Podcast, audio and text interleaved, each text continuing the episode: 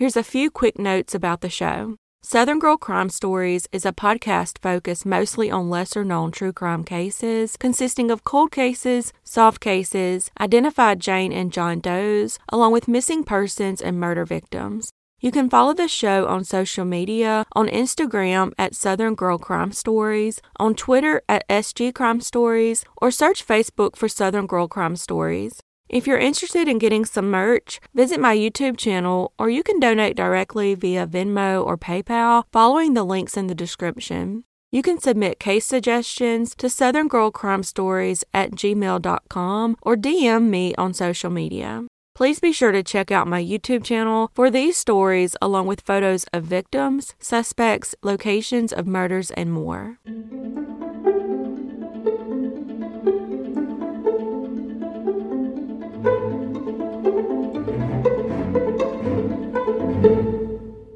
Crystal Faye Todd was born on January 4, 1974, in Conway, South Carolina, to parents Junior and Bonnie Todd.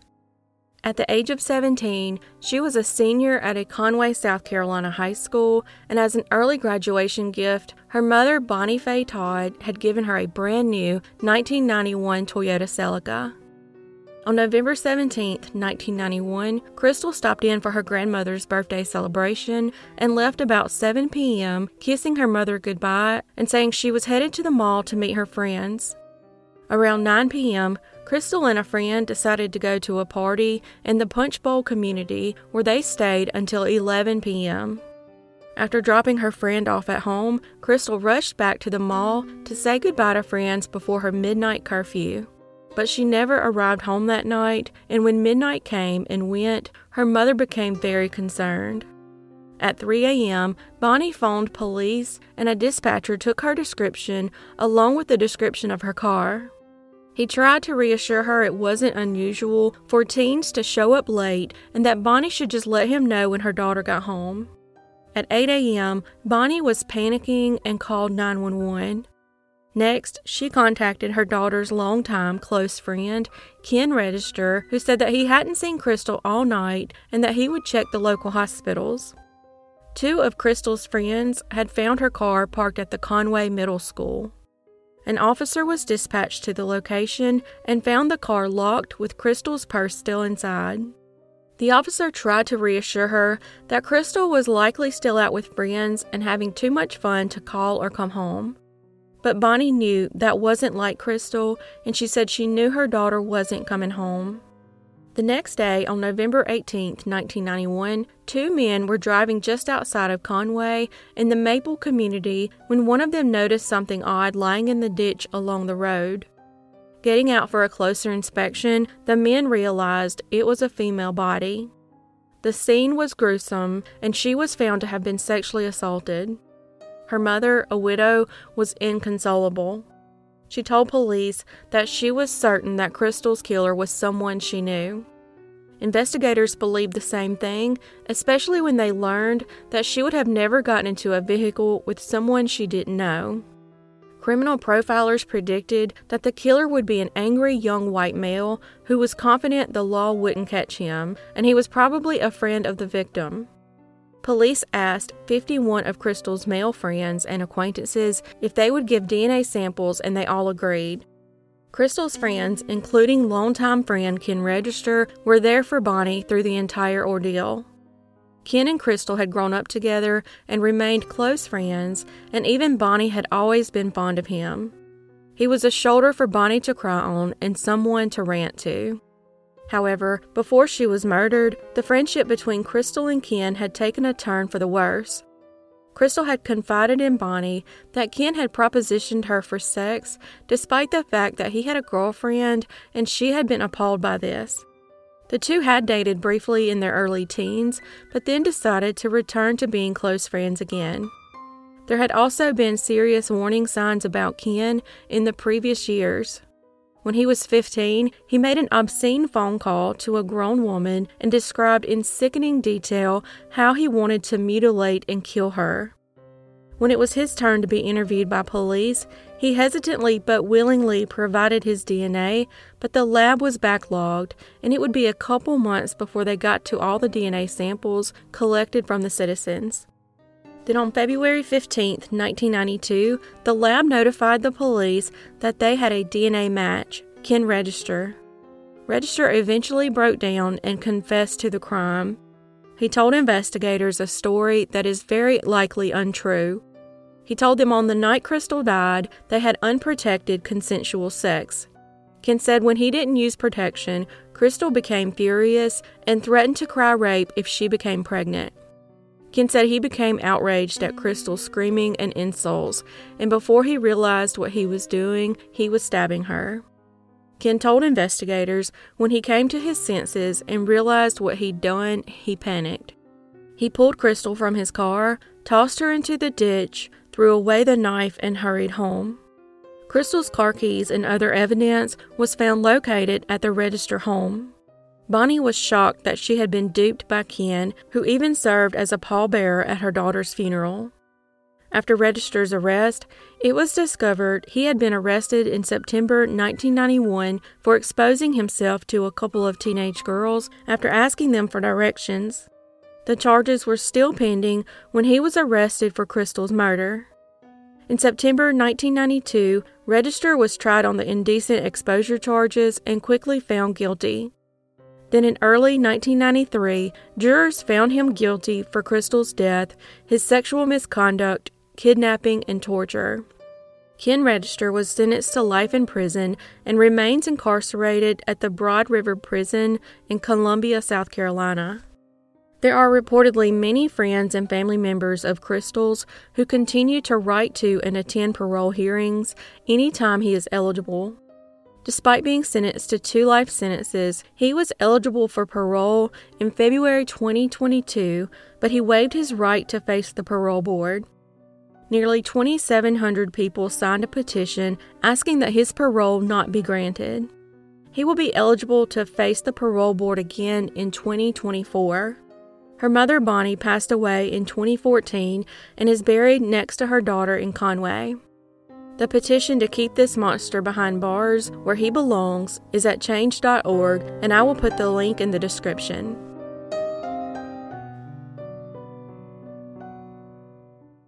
Yanira Cedillos was born on March 3, 1992, and by the age of 30, she was a mother of three young children and described as vibrant and lively with a big smile. On March 4, 2022, Yanira was celebrating her 30th birthday at a local casino. After the celebration, her ex boyfriend, Juan Gastelum, picked her up and took her back to his apartment.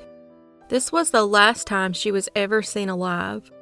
After going missing, Moses Lake police called Yanira's phone to see if someone would answer. A man believed to be her ex, Gastelum, answered the phone. This information led police to question Gastelum. Allegedly, after they arrived at his apartment, Gastelum murdered Yanira and then took photos of himself sexually assaulting her. He then left the apartment with her body. Her family, with help of volunteers and community members, started searching several locations for Yanira's remains. Over two months later, on May 12th, detectives received data from Gastelum's cell phone leading them to where he went after leaving the apartment that night, which was a remote area off Highway 12 just outside Wallula Junction, Washington. When authorities arrived at the location, they found her body in a sleeping bag covered with tree limbs and leaves. At this time, the medical examiner has not released the details on how Yanira died. However, Moses Lake police say that they found a large hunting knife that Gastelum threw away at a gas station, and cadaver dogs detected human blood on it. He was arrested days later in Oregon but fought extradition for two months before finally being extradited back to Washington state. He was charged with second degree murder and second degree rape following disturbing photos found on his cell phone. Documents also say Gastelum admitted to being physically abusive to Yanira. As two physical domestic calls were referenced from October 2021 and January 2022. On October 4, 2021, Yanira even requested a police report to get a restraining order against Gastelum. Gastelum had pleaded not guilty to both charges, and his next court appearance is scheduled for July 5, 2022. Yanira's three young children now live with their grandmother, Yanira's mother Anna, and they deeply miss their mommy.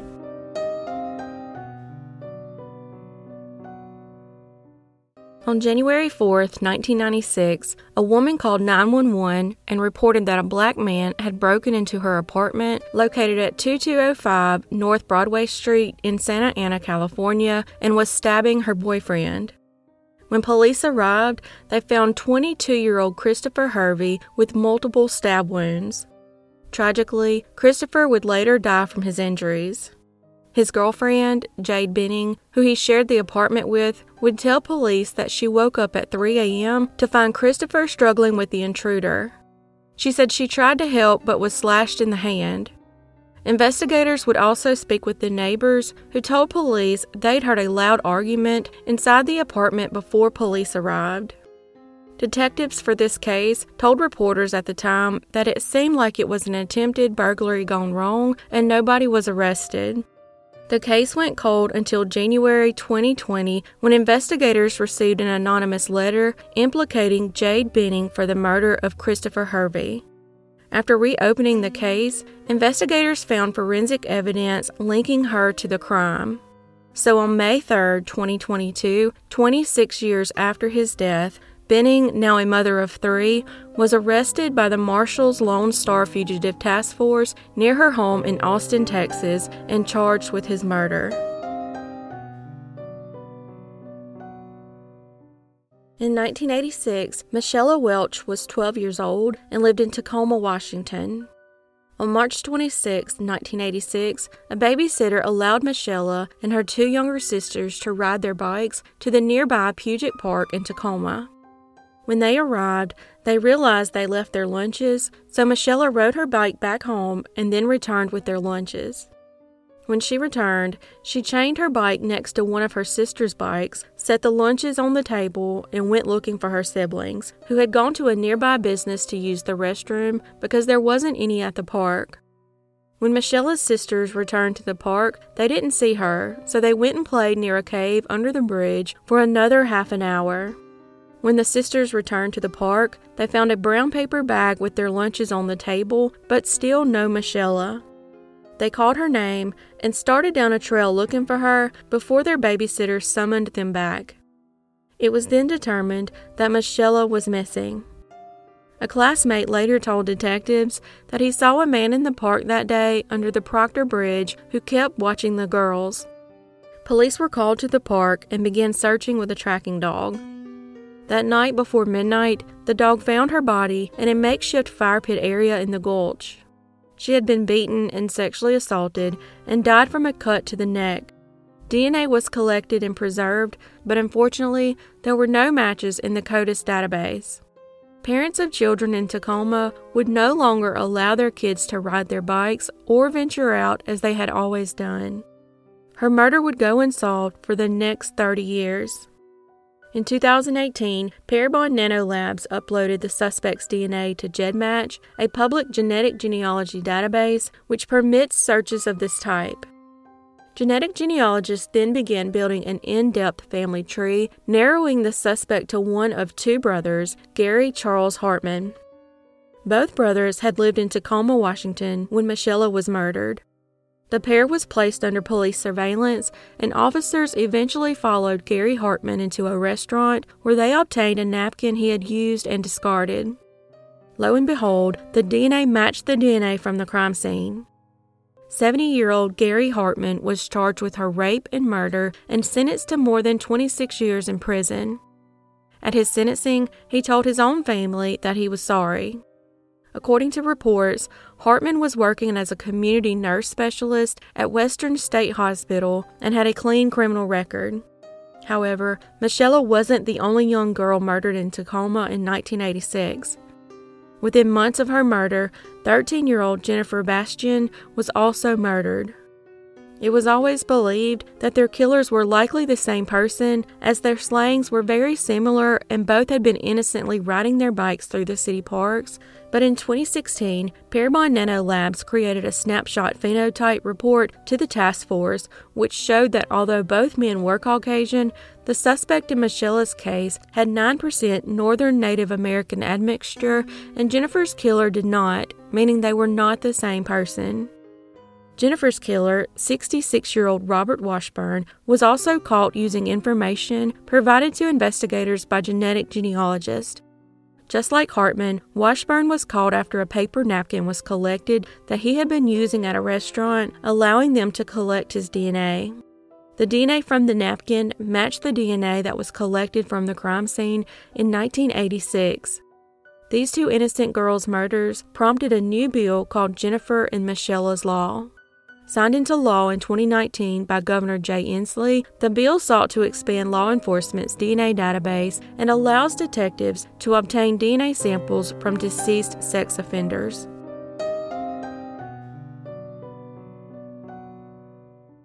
Here is an update to a cold case that I featured in a previous main video that has been recently solved. On the morning of December 7, 1985, in Frenchville, Maine, Armand and Lorraine Pelletier's Siberian Husky was let outside to relieve himself in the freezing temperatures and returned ever so gently holding a deceased newborn baby. Shocked, the couple took the baby in and called police. It was discovered that a woman gave birth just 700 feet from the home.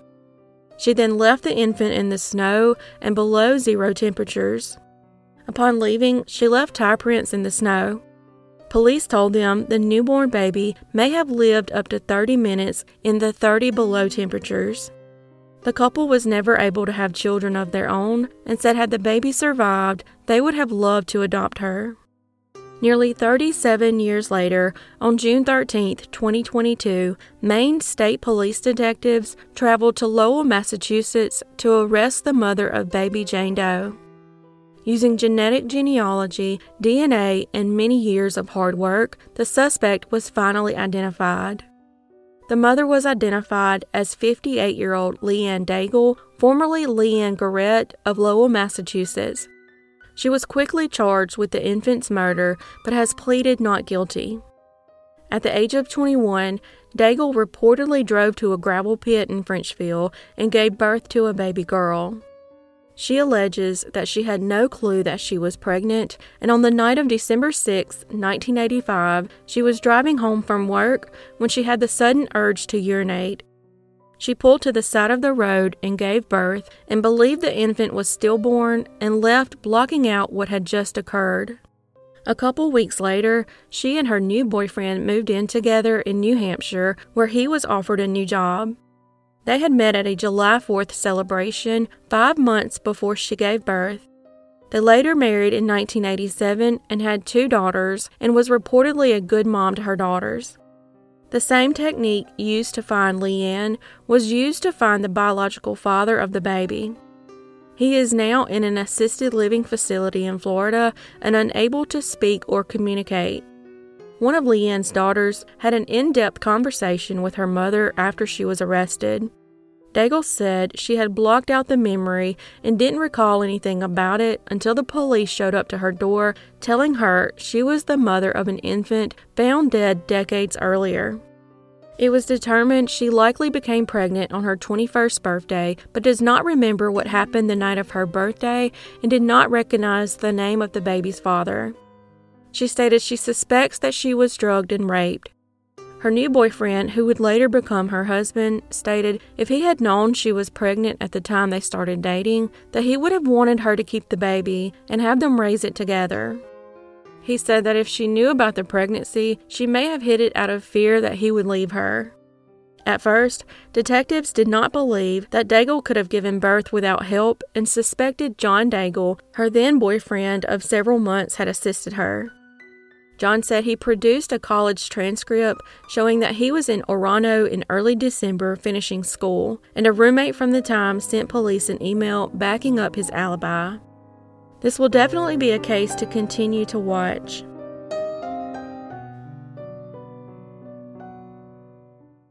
Jody Loomis was born June 5, 1952, and at the age of 20, she was living in Bothell, Washington at 20 Winesap Road. On August 23, 1972, she was innocently riding her bicycle from her home to a stable on Stromey Road to visit and ride her horse Salty, which was several miles away. She was last seen alive riding north on North Road to 164th Street Southeast by a girl working at a fruit stand. That girl saw her crossing the Bothell Everett Highway and riding up the hill on what was then called Penny Creek Road at about 5 p.m. About 30 minutes later, a couple who was driving up a secluded dirt road to Penny Creek Road, which is now Mill Creek Road, found Jody's partially nude body. She was still alive, but had been tragically shot twice and sexually assaulted. They placed her into their Saab Sonnet and was sadly pronounced dead on arrival to the hospital. It was determined that she had likely been shot with a 22 caliber weapon. Also, the bridle of her horse was missing from the crime scene, and her bicycle had been thrown down a steep embankment. Her murder would go unsolved for the next 46 years. In 2008, a state crime lab technician discovered a tiny semen stain on Jody's boot that had previously gone unnoticed. This DNA would be used years later to begin a new investigation using genetic genealogy performed by Parabon Nano Labs and genetic genealogist Deb Stone. After the genealogist identified the parents of a possible suspect based on the family tree, police began to follow him. They would acquire a DNA sample from a discarded coffee cup he tossed in the trash while at the Tulalip Resort Casino. Washington State Patrol's crime lab confirmed that it positively matched the DNA profile from the crime scene and indeed belonged to 77 year old Terrence Miller of Edmonds, Washington. In April 2019, Miller was arrested at his home by detectives with the Snohomish County Sheriff's Office and charged with her murder. Miller had a history of sex crimes dating back to the 1960s, including molesting young girls and indecent exposure. After he was let out on bond, he was found dead, presumably from suicide, while the jurors were deliberating. Three hours after his death, a jury convicted him of first degree murder. Jody's brother, John Loomis, said he would have at least liked to see Miller go to prison after getting away with it for 48 long years.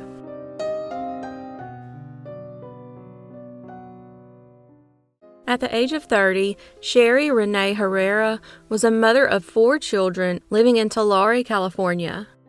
On March 30th, 1993, Sherry had been dropped off at a rest area between Tulare and Pixley, California, and had arranged to be picked up in 10 minutes. This would be the last time she was seen alive. Just a few days later, her body was found in the desert along the I 10 freeway in Riverside County, California. DNA was collected from her body in the crime scene, and she had been sexually assaulted and strangled. Court records identify her as a known prostitute and drug user who worked the highway rest area in Tulare, California. With no leads, her case would go cold for the next three decades. In late May of 2022, Texas Rangers arrested 67 year old Douglas Thomas at his home in Waco, Texas, for the murder of Shinda Denise Hayes. Shinda had been found murdered in Titus County, Texas, in April of 1992, and just like Sherri, Shinda was also a known prostitute. Thomas was connected by authorities to that murder by a DNA match to evidence obtained from the crime scene. Thomas had traveled extensively throughout the United States during his 40 plus years as a truck driver. Using genetic genealogy, a family tree was created which led them to recently retired Thomas, likely being responsible for Sherri's death as well. Investigators traveled to Texas and interviewed Thomas about Sherri's homicide. His DNA was collected to verify that he was indeed the suspect they were looking for. Based on their investigation, he was charged with her rape and murder. Thomas remains in custody in Texas and will be prosecuted first for the 1992 murder of Shinda. The DA's office will then request extradition to California to face justice for the murder of Sherri. It is believed that Thomas is a serial killer with more victims during his decades working as a long haul truck driver.